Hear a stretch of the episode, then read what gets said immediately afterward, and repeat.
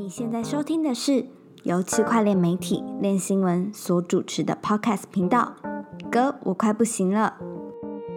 本节目由 FTX 交易所赞助播出。FTX 是一间领先产业、提供创新产品的交易所，包含合约交易、期权、股权通证、预测市场以及杠杆代币等等。FTX 最懂交易员的交易所。Hello，大家好，我是 Jeff。我是韦德，我是 Jim，呃，我相信，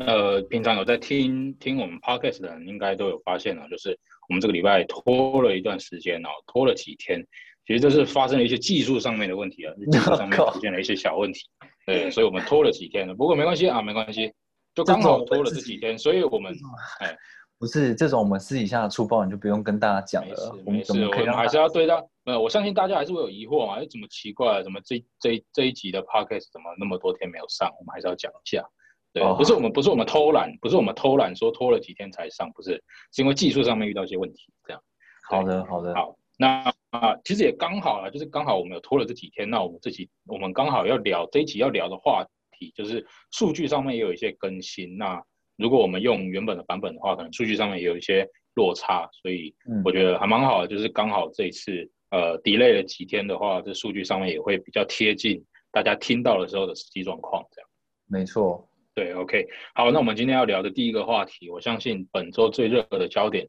啊、不用我说，大家都知道，就是 AC Infinity 这个区块链游戏了。对，但是这个区块链游戏就是强调一个所谓的让你边玩边赚钱嘛，然后就是一个诶看起来很可爱的游戏，那它就突然之间火起来了。OK，那我们先跟大家讲一下、哦，就是其实它这个项目有一段时间了，大概在去年十月的时候，它就在币安进行 IEO 了。对，它其实是币安 IEO 的一个项目。那其实那个时候都没有都没有什么热度啊，然后玩的人也比较少。那一直到最近，最近大家突然发现说，哎，奇怪，怎么有个区块链游戏用户量突然暴增，然后它协议的收益也突然高出了其他很多的有名的 DeFi 项目。我们大概讲一下，我今天我今天大概呃，我们今天录音的时候是七月十三号，然后我看了一下数据，发现它日它协议本身一天能够创造的营收是四百五十万美金。OK，哦，那它七月到现在，就是七月初到现在，已经赚了四千多万美金了。嗯哼，这基本上是一个蛮蛮可观的数字。我们打个做个对比啊，就是台湾的呃游戏公司橘子，它单月整个月的营收是七亿，而且而且它是它底下旗下很多个游戏加起来的营收是七亿台币，七亿是台币。嗯 OK，那算下来大概就是两千多万美金嘛。哦，你这样对比下来，哦你会发现说，哇靠，这个项目真的是它赚钱真的是赚很多，它确实是一个盈利嗯能力很强的一个游戏。对，对，那这也是最近为什么它可真的有点夸张。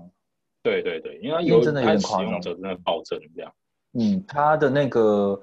呃，跟其他的协议比起来，照理讲，我们都会觉得说，可能就是像对币平台这种东西是最最火热的。但你你跟其他协议比起来的话，它的那个营收是比呃，可能是第第第三名的那个对比平台，比 Sushi Swap 的营收还要高，然后比一些呃借贷平台的，比如说什么呃 Curve 啊，呃不是 Curve 啊，就是那个 Compound 啊，还有 Aave 啊，还有 Maker 啊，这些都比他们的收益还高。嗯。以这么这么一个新串起的一个项目来说的话，它盈利这样子跑出来是真的蛮惊人的。然后在整个以太坊上面的那个 gas fee 的消耗啊，它最近也都是在第二名、第三名的状态，就是它仅次于 Uniswap V2 的一个使用热度。对对对，就像呃之前 BSC 火的时候嘛，我们不是也在讲说 Pancake 它的使用者它的协议收益很高嘛，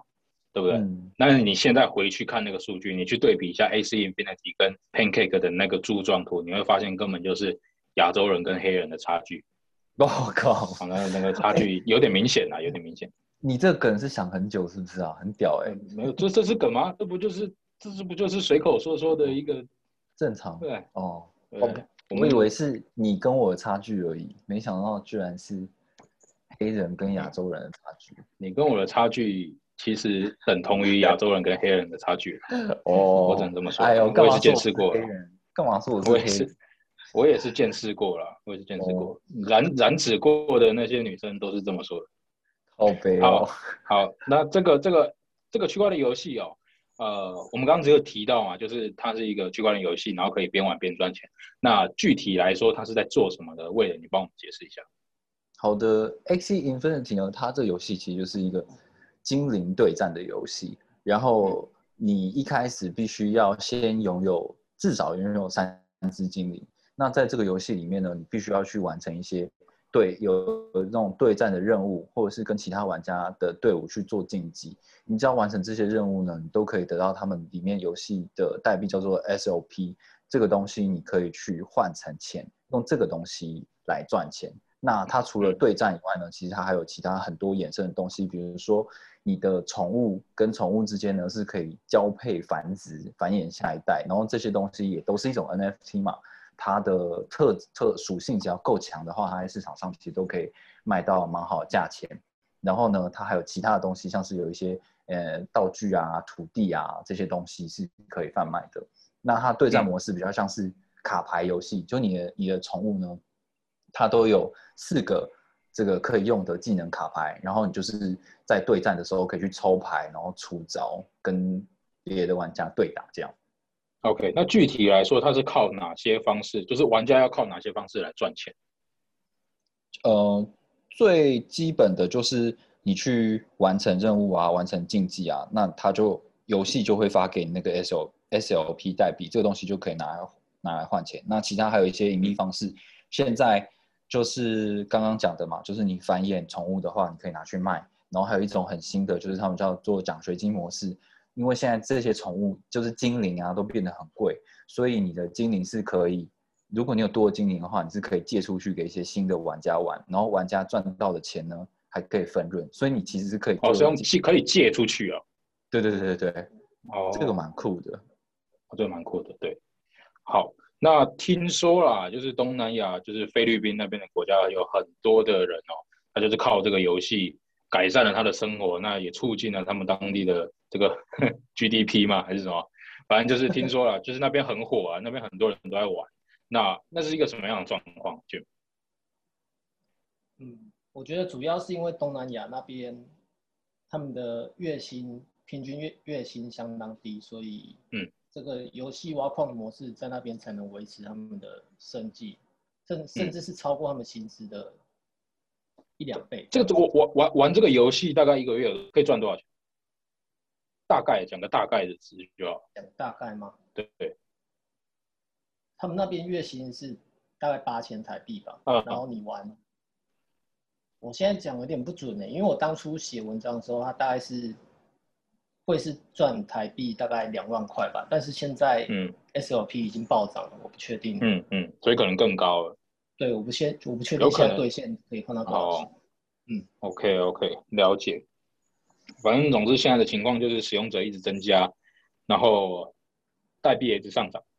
对，可是你然后大家赚的钱又越多。你开始游戏的初期，你的成本也也相对增加了，所以你回本时间也变长，对啊。对对，我记得我们呃我们那一次失录那次失败的那一集的时候，我记得入场的成本就是他要三只精灵嘛，那我记得那时候成本好像是大概多少六百多美金嘛，对不对？嗯，我记得好像是吧，然后现在好像已经飙到就是你入场成本是一千两百美，嗯嗯，对，这大概多少？三万三万多块钱台币。对你，你就是就是你要玩这个手游，你他妈你就是必须要先氪，要先买买，要先氪金三万多块台币才能玩。但是就是像差别就在于说嗯，用租的嘛，用租的，然后租租租那个角色，就是你朋友如果有有的有精灵的话，你就租他的来用，让你度过新手期，这样吗？对你就是要帮等于是你要帮人家打工的，让人家打工的意思。OK OK OK，好，那呃，这个区块链游戏哦，就是其实有那么多的区块链游戏，为什么单单火的就是这一个？我相信应该如果有在我们听我们 Podcast 里面有一些有开发者或者说有游戏开发商的话，应该蛮好奇这件事。那海外就有一家投资机构叫 Delphi，他就特别分析了这件事情，就是为什么它能够在呃这段时间能够突然的火起来。那为了你帮我们分享一下，大概有哪几点？好的，Del 就就是 Delphi 它这个投资机构，它其实出了很多报告，然后它会在一些项目就蛮早期的时候就对它做一些分析。那嗯他也说他自己是很早就在投资 Axie，然后他们也有去买这些精灵啊来玩这样。那嗯你会看到说 Axie 它其实有很多过去就有的元素，比如说卡牌对战，比如说宠物的繁殖，然后 NFT 的概念，这样就是很多都已经有出现过。那到底为什么呢？因为它从呃从五月然后到六月底的话，它的那个用户成长数是整个翻倍再翻倍的一个很夸张的状态。嗯，那关键就是在于说，它在五月的时候推出了那个一个呃以太坊的侧链叫做 Ronnie。那这个东西呢，就是让你可以把以太坊上面的资产转到这个侧链上面去，让你在游戏里面可以更好的在资产之间做交易，然后降低很多一般用户的成本。我觉得这个就是一个蛮蛮关键的事情，就像是之前，嗯，以以太坊的 DeFi 可能是一些深度玩家在玩，但是从这个 BSC 啊，还有 Polygon 出来之后，就很多的散户就也进到那个 DeFi 圈子里面，然后让这个东西变得更大。那嗯这个 Axie Infinity 它的游戏的概念是这样，就之前的这些以太坊游戏呢，它可能因为 gas fee 很高，所以挡掉了很多一般的玩家，呃，或者是想要靠这个赚钱的人。那它推出侧链之后，使用成成本变得很便宜，然后相对也变得比较快，所以在资产转移啊的的方面省了很多钱，那也就更多人愿意进来玩这样。这是他分析的第一个最主要的大的重点。那当然还有很多 Delphi 他在讲的东西是关于这个游戏的机制的设计啊，然后它的经济模型，我们也有转载呃这一篇文章，如果有兴趣的话，可以在我们的网站上面去做更详细的阅读。嗯嗯，OK。但是总体来说，我觉得这件事情蛮好啊，就是可以让我们看到区块链除了在 DeFi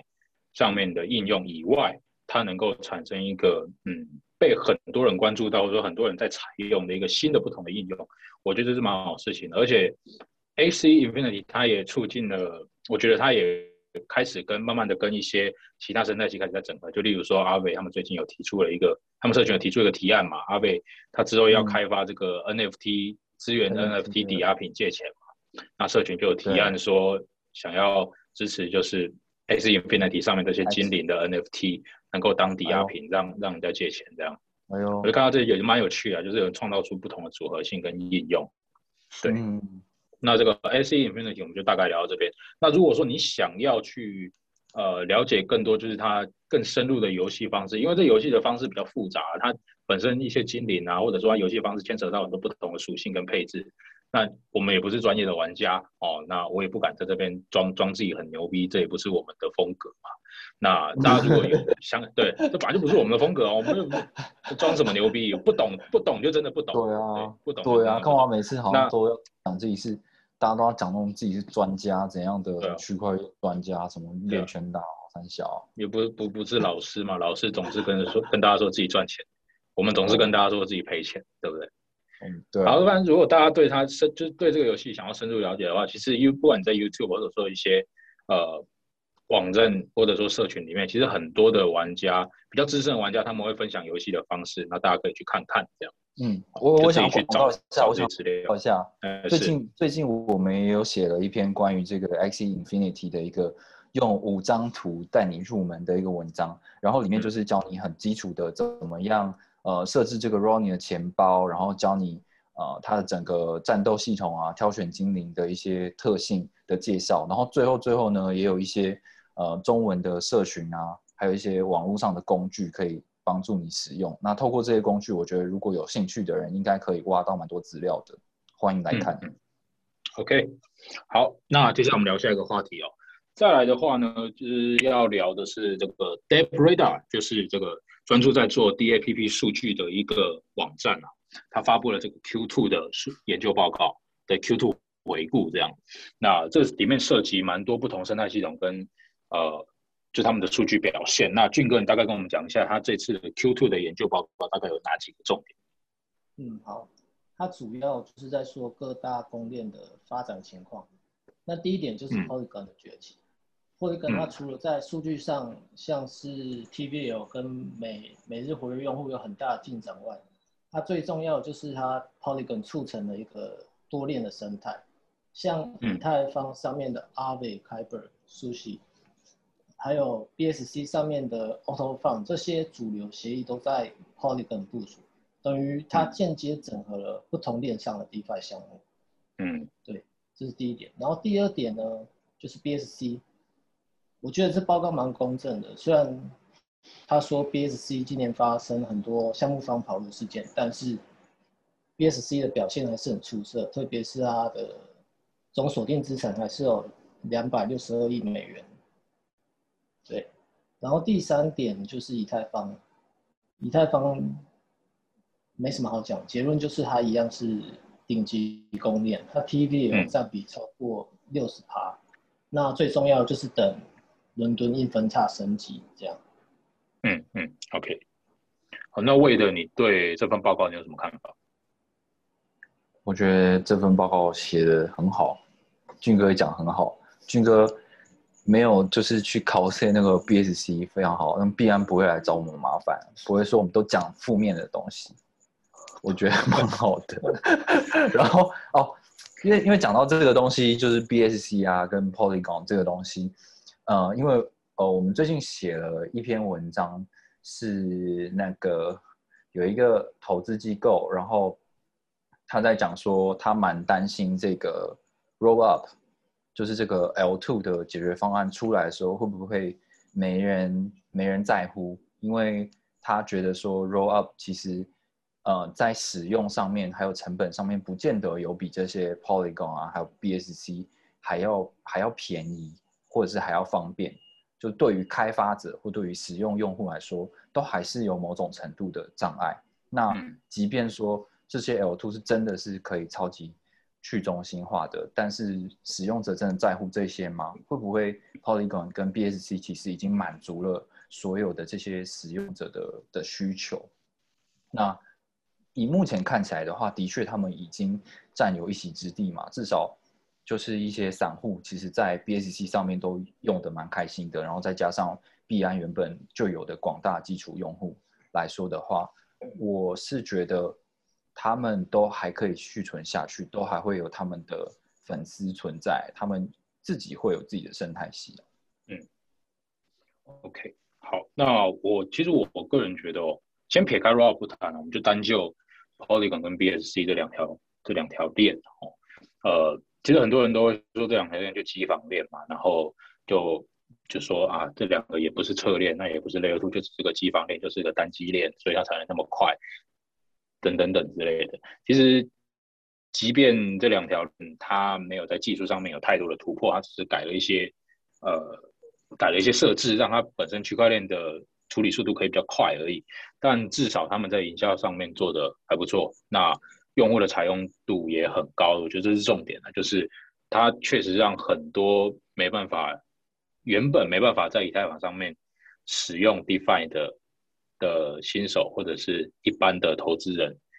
能够在他们的链上面去参与 DeFi 这样子的去中心化协议。我觉得也不能带片面的说这两条链，就是太片面的去批评这两条链。好，嗯，然后如果说要我选这两条链比较。比较也不要说看好，就是比较喜欢哪一个的话，其实我个人会比较喜欢 BSC，嗯，因为你大概看，其实几对，因为你你你这两条链上面的应用，其实都是匿名团队，也没有什么太正规的，就是除了除了 BS，除了那个就是怎么说呢，Polygon 上面除了以太坊原生的那几个项目，例如说 Sushi Swap 啊、Curve 啊、Aave 啊这几个原本在以太坊上面就有的就有的项目以外。你去看一下，它其他的新出来的项目真的都不怎么样，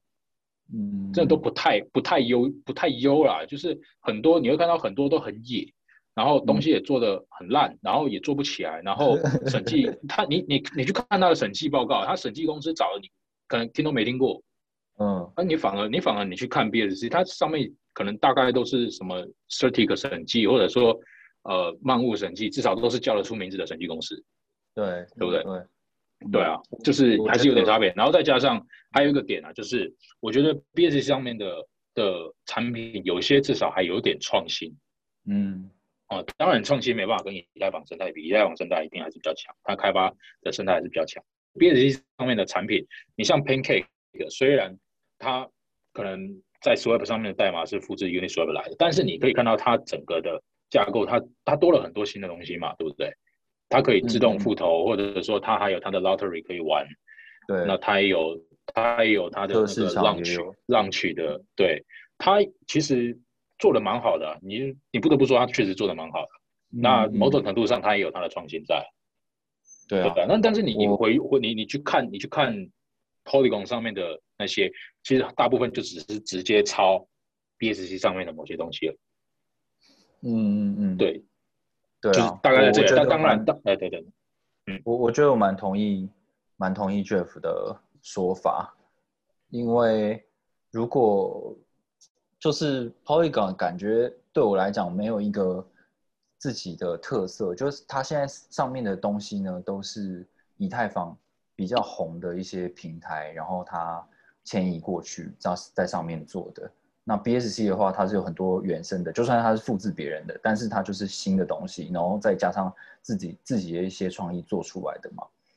那我在想，如果等到这个 L2 的解决方案出来，这些在 Polygon 上面。比较有名的以太坊原生项目，他们可能都还是会以 L2 的解决方案为主啊。就是我是忠实的以太坊支持者，那我当然会，就是就是我到最后一定会去选择 L2 的解决方案。那 Polygon 就好像卡在中间，就是它没有像 BSC 这么方便，它直接就是你可以对接一个交易所，然后你可以你可以变现，你可以。不用钱的转来转去，但 Polygon 就是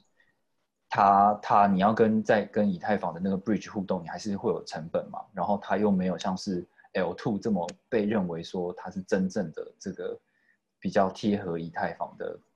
去中心化概念的一个东西，所以它的角色定位感觉会蛮尴尬的。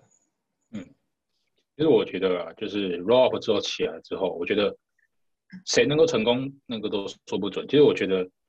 就是创新发生在哪个生态系统发生，那那里就会成为主流。嗯嗯，我我我会这么觉得，就是为为什么为什么 Polygon 最近可以突然突然的，就是 TVL 突然暴增，也它也不是完全是因为创新啊，它大部分原因是因为它有新的盘子可以玩。哦，它是新利率的，对新的那种高利率协议、高利率的流动性挖矿可以玩。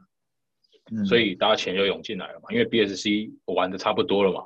所以大家被跑来这边玩新的东西嘛。一本来就这样嘛，就就是就 money game 嘛，就是大家钱就是流向收益比较好的地方嘛。那如果说今天就是未来 Rob 它做起来，它完成之后上线之后，那有越来越多开发团队在上面发发布一些新的东西，又有新的流动性挖矿可以玩，又有新的更稳定或者说更安全或者说更不同的玩法。那大家钱自然而然就会再流过去，对，嗯，那如果哎，假设说 Polygon 或者说 BSC，他们可能又推出了什么新东西，然后又爆火起来，就像就像那个什么，呃，什么那个叫做什么名字？I Iron Iron Finance 哦，Iron Finance 之前在爆炸之前的那波，对不对？聚集了十几亿、十几二十亿美金。嗯，像那种那种一个爆火的项目，就是能够聚集资金。如果说之后哪一个生态系统能够出一个这样子的项目，那哎那个时候它的采用率就会大幅提升。嗯，说到这个想法是这样。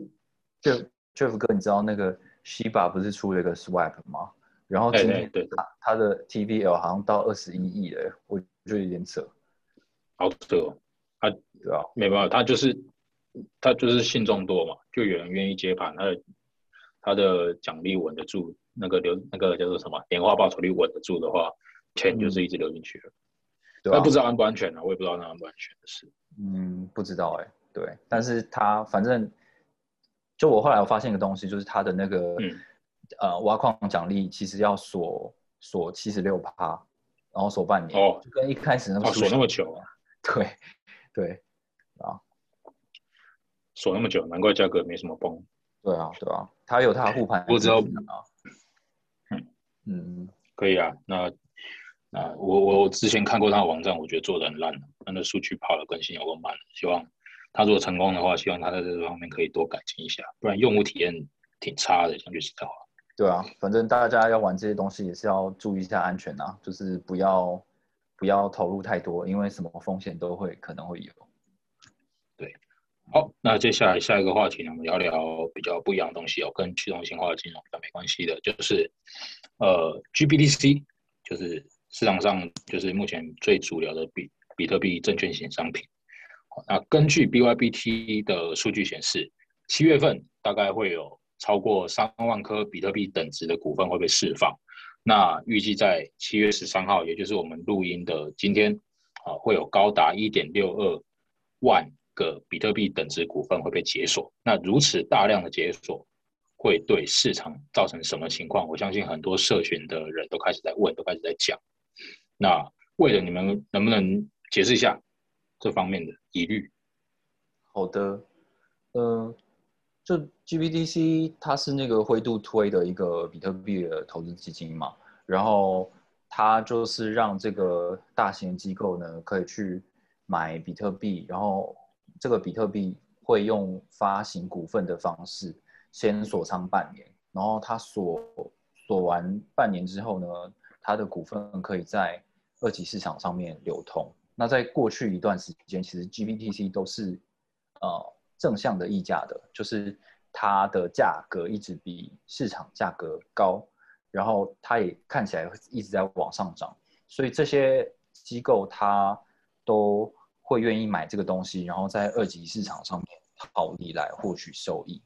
那不过从今年的三月开始呢，它就呈现一个折价状态，也就是负向的溢价。呃，GPTC 的股份的的价格事实上是比这个市场的价格还要低的。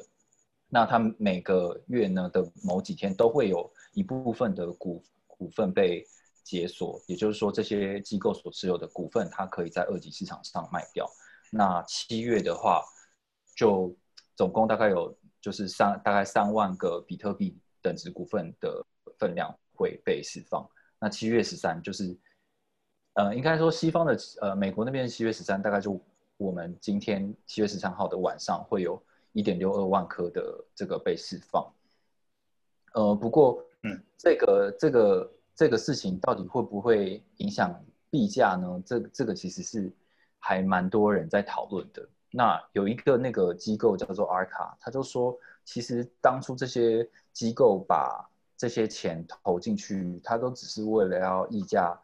套利而已。那他做的方式是他其实是会去借这个比特币的实物，然后呢放在里面取得这个溢价的。股份之后呢，再卖掉套利。不过由于他现在的 GBTC 是折价的嘛，所以他把它换成现金的时候，其实是会亏钱的。那他要他的这个剩下的比较少的钱呢，他必须要再去市场上面把它把比特币的颗数买足，他才有办法去还这个钱这样子。嗯，所以阿卡认为说有这么多的。折价的 GBDC 被释放，反而是有助于现货市场的。嗯嗯，对啊。但我不知道 Jeff 就是对于这件事情是怎么看，就是他说这样到底是合理吗？我觉得感觉应该，如果照他的逻辑来讲，应该是合理啦。不过有一个我不太确定的就是，呃，Grayscale 它到底是收比特币还是收美元？因为照他刚刚那样讲的话，就是呃，要套利的的机构应该就是。在市场上借比特币，然后把比特币给 Grayscale 换成 GBDC 的股份，然后然后做套利嘛，对不对？要不然他没有必要，他没有必要之后要在市场上买比特币还嘛。只是我比较比较 confused 的点就是说，这些机构到底是给 Grayscale 比特币，还是给 Grayscale 美元？哦，我我我我比较不清楚这个点，这可能之后还要需要还还需要再理清一下。那至于呃，这对比特币。会有什么影响？因为我觉得应该就是不会有太大影响，毕竟它本身市场已经是分开的了嘛，归 GBDC 就归 GBDC 了嘛，那比特币就是归比特币嘛，就是